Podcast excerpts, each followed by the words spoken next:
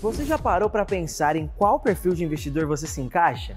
Planejado ou desgovernado?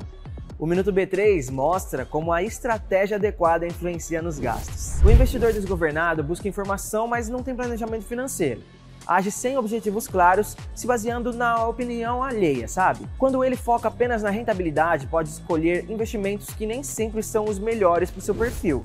Isso significa que ele pode, por exemplo, investir um dinheiro que precisará em breve em aplicações focadas no longo prazo, ou assumir riscos desnecessários por focar somente em altos retornos. Ou ainda investir em um produto inadequado e vender com perdas em momentos de queda. Já o investidor planejado foca nos seus objetivos. Define antes o que deseja alcançar, seja aposentadoria, comprar uma casa, trocar de carro ou viajar e estabelece datas e valores para cada um deles. Nem sempre é possível ter tanta clareza sobre todos os objetivos, tá?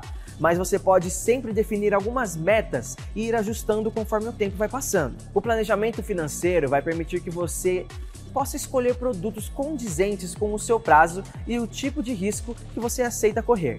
Por isso, não escolha olhando rentabilidades passadas, tá? Foque nos seus planos. Você pode aprender mais também fazendo o curso gratuito da B3, Perfil do Investidor Quem Sou Eu nos Investimentos. Tá lá na plataforma de educação da Bolsa. Boa noite, bons negócios e até amanhã.